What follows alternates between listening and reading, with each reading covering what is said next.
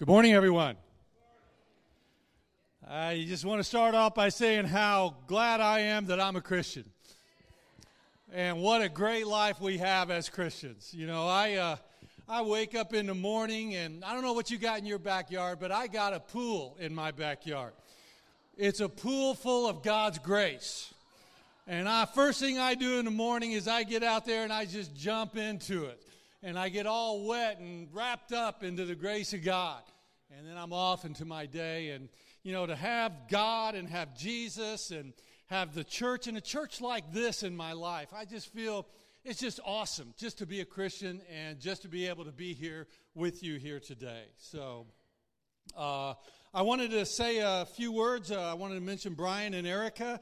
Uh, thank you guys so much for the way that you blessed our lives. And uh, uh, in the last year that I've been here, you've really had a profound impact on me, uh, not just through your worship team leading, your beautiful voices, uh, uh, all of that, but Brian, through your preaching as well. Thank you for the messages you brought. I feel like I know every one of your weaknesses, your sins, the marriage problems that you've had. you know, and all the failures in your life. I'm sure you've got other things in your life beyond that. Uh, but uh, you've shared very openly about those. And, you know, uh, I'm sure the young people really loved your messages. Uh, that was great. Us old people, maybe a little, we were a little bit detached. He was like, he's showing pictures up there and, and he's playing a game. And we, we weren't quite sure exactly what all that meant. But, um, uh, but it was great to uh, have you preach and thank you for your service. And best of luck down there in San Antonio.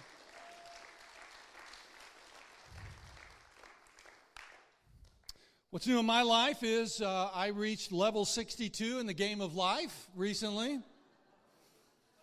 Uh, my brother, my son, uh, got a job by putting on his application uh, that he was a Grandmaster Roadhog main in Overwatch. Uh, and so, for those of you, does anybody know Overwatch? Uh, and how is how good is Grandmaster Roadhog main? Is that a good level? Mm, okay. All right, but he's not level 62 in life yet, so uh, so I've got that o- over him. Um, I so as a result of that, a few months ago, I started rocking a comb over for the first time in my life. Uh, for those of you, for the for those of you down here in the first few rows, a comb over is where you continually kind of move your part further and further to the side and kind of comb it over, and eventually the comb over becomes a comb around, also called the president, uh, is, is what happens with that. Uh, I've uh, put on about 10 pounds in the last few months, so I'm not feeling real good about that. Uh, so I, I just, um, I don't know. I think it's the stress of life and all of that, getting old and uh, all that. Anybody else gain any weight in the last few months? Uh, yeah, okay. Mm.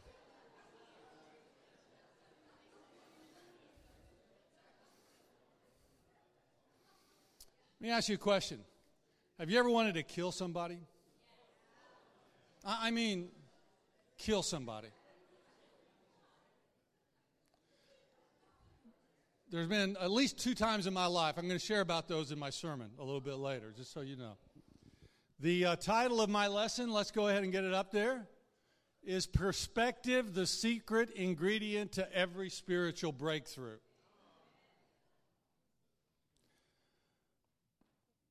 this is not the kind of lesson, I think this is not the kind of lesson you're going to go, this is a thinker. This is something for you to go home and later on, you know, you think about your life, you think about the spiritual breakthrough that you want, and it'll, it, it will help you with that.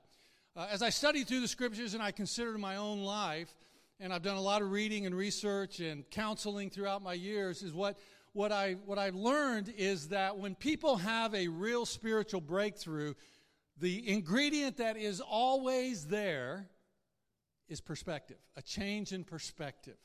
They change the way they look at themselves, God, their situation, whatever it is. And once that happens, the breakthrough can begin to happen with that. Um, so, Psalm 73 is our scripture. And in Psalm 73, we're going to see a guy right before our very eyes have a spiritual breakthrough by changing his perspective. Psalm 73, I'm going to read the whole psalm to you. I'm going to read it in the message version of the Bible. Psalm 73 by Asaph. No doubt about it, God is good. Good to good people, good to the good hearted. But I nearly missed it. Wait a second.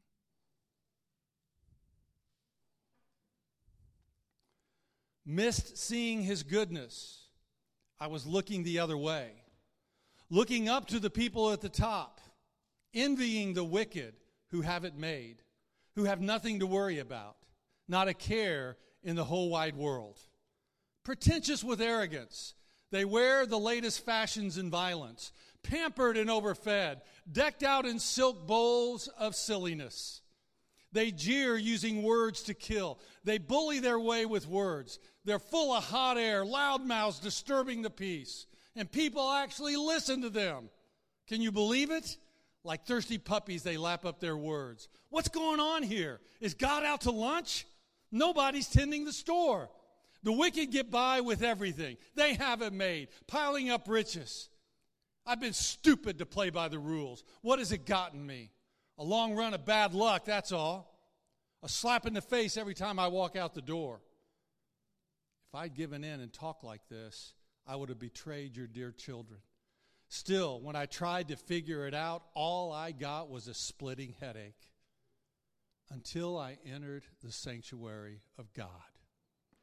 Then I saw the whole picture the slippery road that you've put them on, with a final crash in the ditch of delusions.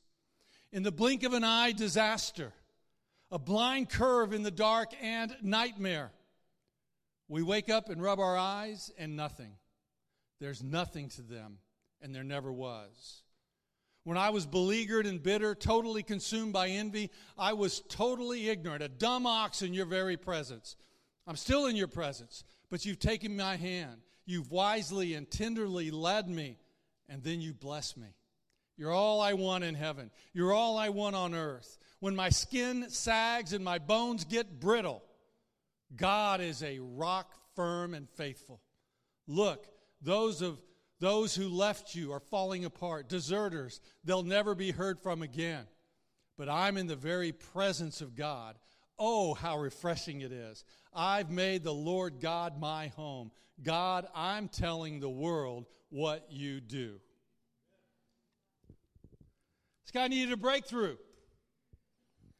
He was in this spot where he was envying everybody around him. He was looking at how people who were doing bad were getting good things happening in their life. They were getting rich and they were getting successful and they had good health.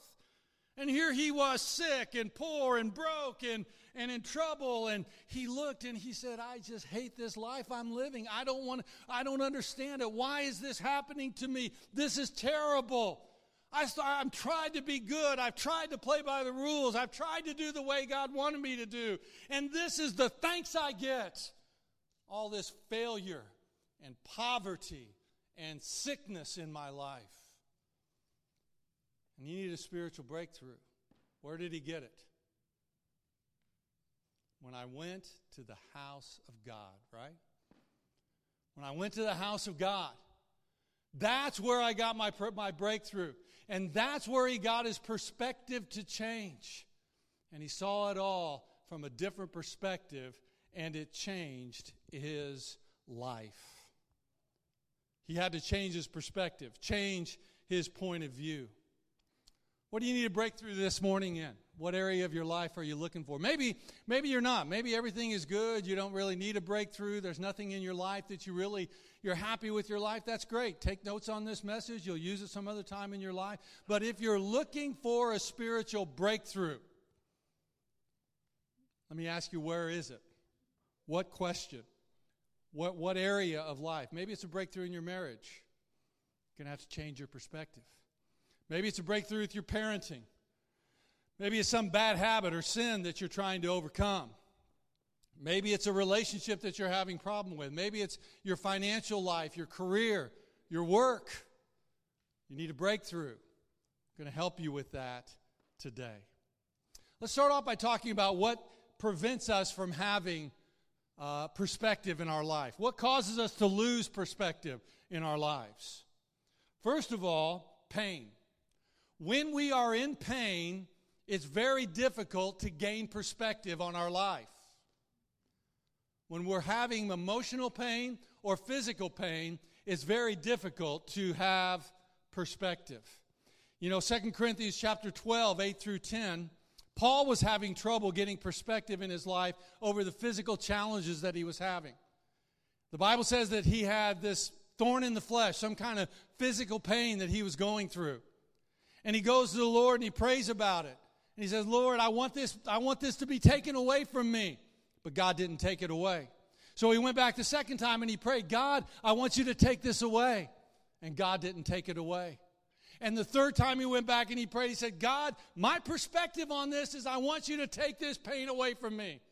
And God said, Listen, Paul, my grace is sufficient for you. And that's how you need to start looking at this physical suffering in your life. And he changed and he transformed his perspective and had a spiritual breakthrough in his physical health. You know, I, that's one of the things that um, why my wife, Barb, is on my Hall of Fame of, of Christians. Uh, it's a very exclusive group, there's about 12 people in it. Uh, she is in my Christian Hall of Fame as one of the best Christians I've ever known. And the reason for that is because, one of the reasons for that is because of the way she's handled the health challenges in her life. She's really worked hard to gain a perspective on them, and it's really been impressive to me to see how she's done that and really had a spiritual view of the physical challenges that, she's, that she has. Emotional pain causes us to lose perspective. You do stupid things when you get embarrassed, don't you? When someone embarrasses you, husband, when you embarrass your wife, or wife, when you embarrass your husband, and, and the, that, that causes them to lose perspective and do stupid things. When we get embarrassed, we lose perspective physical or emotional pain. Fear causes us to lose perspective. This is a big one with parents. We lose our perspective as parents. We act out of a bad perspective as parents because we're scared of what's going to happen with our kids.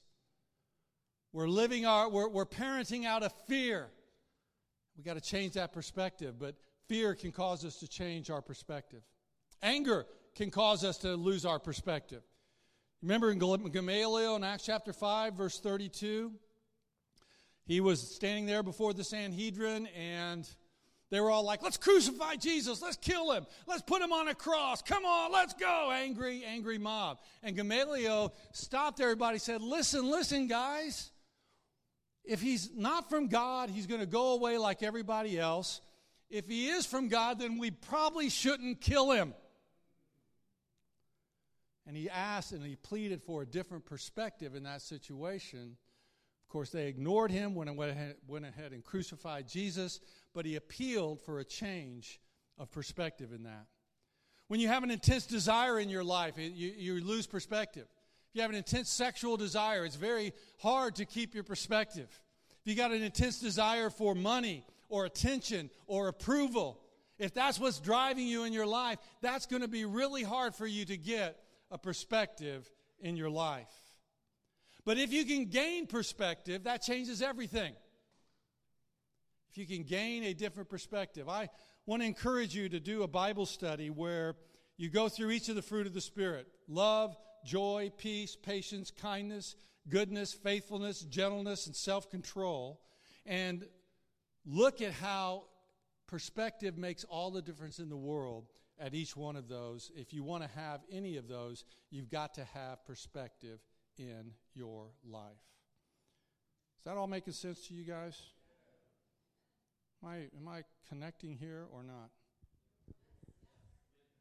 Okay. All right, I'm going to finish the sermon. Uh, keys to gaining perspective. Let's talk about that. How do you gain perspective in your life? Number one, You've got to have, it's got to be intentional. If you want to change the perspective in your spiritual life, it's got to be intentional. I want to share with this about with uh, my our marriage. The first mm, seven to ten years, maybe Barb, you could correct me on that, of our marriage were really rough and rocky. Bad patterns. Uh, she would say something that would hurt my feelings, and instead of me, you know, the way I reacted to that was I would get quiet and withdraw from her. And when I would draw from her, it would make her feel scared, and so she would then you know, be angry with me again, which would make me draw nearer, further away from her. And there was this, this really negative kind of cycle that we had within our marriage. It wasn't that it was all bad all the time, but, you know, uh, we had some problems in our marriage too, brother. And one day we just decided, we sat down and we talked and we said, you know, we have to change the way we approach our marriage. We, we just got to do something different here and, and we prayed about it and we talked about it and we began to get some outside help with it.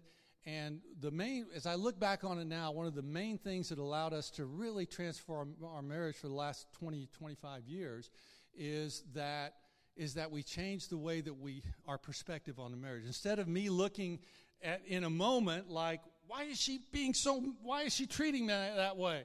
And kind of shutting down, I was able to step outside of that, gain a little perspective, and actually ask myself, why is she treating me that way? Why is she doing that? And, not, and actually want to know the answer to that question instead of it being out of self pity. She was able to take a step back and kind of see the dynamic from a different perspective as well.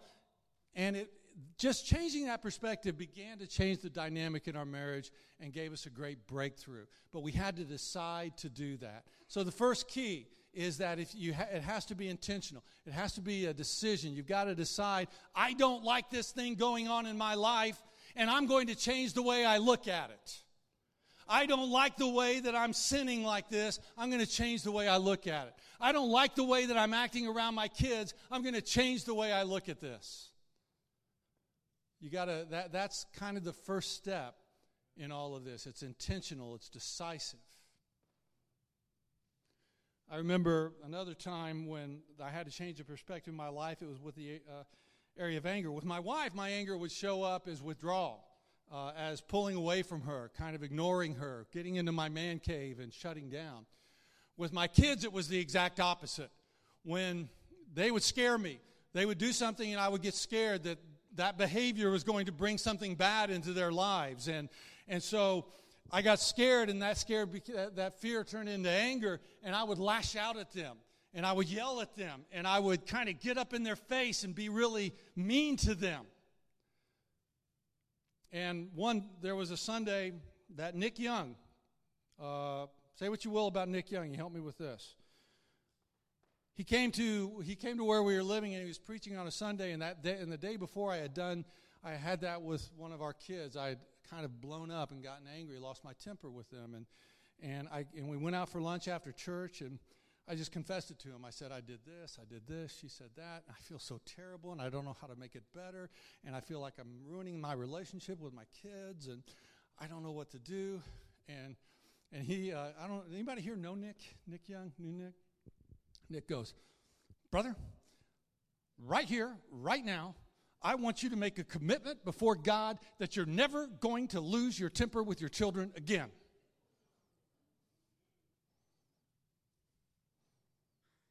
And I was like, okay, I'll do that. I'll do that. But that's not going to be easy. I had to make a decision that I was going to really get into where my anger was coming from, really try to understand it. And I made the commitment. And been a time or two since then that, the, that I wasn't able to keep that promise, but by and large, it really was a moment of transformation. It was a spiritual breakthrough for me because somebody confronted me and, and said, You've got to decide you're going to change your perspective about your children. And uh, so it's intentional, it's decisive. You've got to do that. Number two, prayer. Nothing, nothing I don't know how to do it besides prayer. I can't, I can't tell you any other way. If you don't pray, you can't change your perspective. What about Asaph? What did he say? Until I entered the house of God, that's when I saw things differently. That's when I saw things how they really were, not how I perceived them to be. Jesus, You know, Jesus never lost his perspective one time in his entire life. But the closest he ever came to losing his perspective was when he was about to get nailed to the cross. And he was in the garden the night before, and, and, and his, his, the perspective that he was wanting to have is I don't want to do this. This is going to hurt. This is going to be painful. There's got to be another way to do this. And so he goes to God and he prays to him God, let's is there another way to do this? Is there another way to do this? And he goes back and he prays again. And like Paul, goes back and prays the third time. The third time he prayed, God gave him the answer that he was looking for. He comes back and he said, Rise, let us go. Here comes my betrayer. Let's get it on. I'm ready to go die for the people of the world now. But he had to change his perspective, and he changed his perspective through prayer. Another, another failure in my life this gets back to when I wanted to kill somebody. There's only been two people in my life that I wanted to kill. One was Yu Darvish after last year's World Series. Those of you don't know, Yu Darvish was a pitcher that the Dodgers acquired uh, right before the trade deadline, who was supposed to be some real big hot all star and they got him so that they would get him through and finally win the World Championship. And he didn't lose one of the World Series games. He lost two World Series games, costing us, a lifelong Dodger fan, the chance at winning the, the, uh, the, the World Series. I hated him, and I wanted to kill him. My wife to this day can she I'm sorry, honey, I just got I'm just talking about all my, my weaknesses here. That's that's what it is. The other guy I wanted to kill was many years ago in the ministry. Um, I was leading a ministry at the time, and, and you know, ministries, as you may or may not know, have seasons. Sometimes it's green and everything's going good, and the worship team is great, and everybody loves each other, and the church is growing, and everybody's happy, and that's a great time. Other times it's other seasons, winter, fall. You know, you lose you lose the people in the uh, in the worship team. The band's breaking up. It's like the Beatles are breaking up up here. I don't know what we're going to do. This was a winter, a season of winter in this ministry I was leading. It was going bad. People were leaving the church. People were unhappy. People were talking bad about different things. And there was this one guy who had, had a pretty good amount of influence within the fellowship and if he would have just gotten up and gotten positive and said some good things, it could have stemmed the flow of the negativity and gotten things going in the right direction. But what he decided to do was to go around behind my back and start poisoning me to every single member that he could. Talking bad about me, stirring up negativity about me and about the church and about how terrible everything is happening and this, this thing is falling apart and it's terrible and we need to get out of here and he's not a good leader and why, what's this church all about anyway? And just was spreading these negative, negative, negative things in the church. I wanted to kill him. How dare him? I knew this was just a temporary thing, like good times are temporary in the church, bad times are temporary in the church. The church will continue to do what it does, but it's not helping what you're doing here. And my perspective was I'm angry and I want to I want to kill you. So I thought, man, maybe that's not the right answer. So I decided to um, follow Jesus' example and went up on this mountain. And, and I said, I'm going up on that mountain. I'm sitting this little, those, those little um, folded chairs like we use on the church services. I'm going to sit in this chair and I'm not getting up until God gives me the answer I'm looking for. And I went up there, I don't know how long I was up there, and I started off by saying, I hate him. The, everything's going so bad. I don't understand this. This guy's messing me up. And I just kind of poured my heart out to the Lord about this guy. And then I just kept praying and kept praying and kept praying and kept praying. And eventually, the answer God gave me up there was, you know, you need to act in His best interest. You need to do you need to do what's best for him, not what you feel like doing, not what you want to do, but what is best for him. So that took another couple hours of praying about what is best for him. And here's what the Lord gave me is that I called him up. I said, I said, let's go. I'm going to come pick you up. I'm not going to kill you. Uh, I'm going to come pick you up. And I had two chairs in the back of my car this time and a thermos of coffee. It was early morning, and I drove. We drove up to that exact same mountain. I opened up the coffee, gave him a cup of coffee. We sat there. I asked him. We talked. I prayed. Uh, we prayed, and we worked it out. And crisis averted. He went from being an enemy to being a friend. Helped work it out, and it transformed everything completely. So, what I'm sharing that story to share is that if you need if you need transformation, if you need that perspective that we're talking about, it's very important. Prayer, you can't get there without prayer. When you're when you're trying to forgive someone, you it's a change of perspective about that person, and you can't get there without prayer. If you're looking to change your attitude about, about somebody at work, it takes a change. It's a spiritual event that can only happen through prayer. That's number two. Number one is be intentional. Number two is prayer. Number three is practice. Hebrews chapter 5, verse 14. Uh, but solid food is for the mature who by constant use have trained themselves to, di- to distinguish good from evil, right? Practice, practice, practice, practice. If I have perspective in little things all day, every day, if in the little areas of my life I get perspective, then when the big things come up, it's going to be easier for me to gain perspective. God gives you, I promise you, God gives you dozens of opportunities every day to get perspective in your life. If you drive a car, God gives you dozens of opportunities every day to get perspective in your life. Instead, instead of looking at the moments on the freeway and on the highways and on the, the surface streets as, as a time just to get through, look at it as an opportunity to develop my perspective. I'm going to look at this differently than I did. And you start teaching yourself and learning yourself how to do that. Marriage in the little things. The little things in the marriage change your perspective. Little things that irritate you, change your perspective about it. Little things that scare you, change your perspective about it. God gives me opportunities every day at work to change my perspective. I work, I think, as some of you know, as an author development coach, and I spend all my day, every day, almost all day, every day, on the, on the phone with people who want to be authors. And what I've learned in the last year of doing this is that there's a lot of people out there who think that their story needs to be told to the world. And that is going to be a bestseller, and the world is going to love it.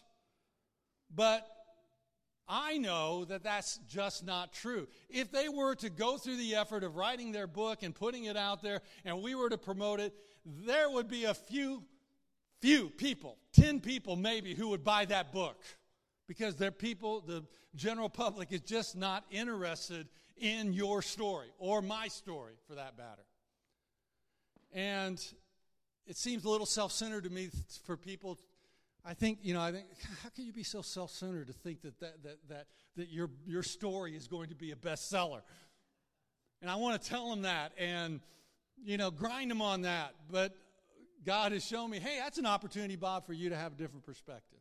That's it. Be kind, be sweet, be nice. Yes, you're going to have to let them down, but you can do it with kindness and gentleness and love, not harshness and anger like you're tempted to.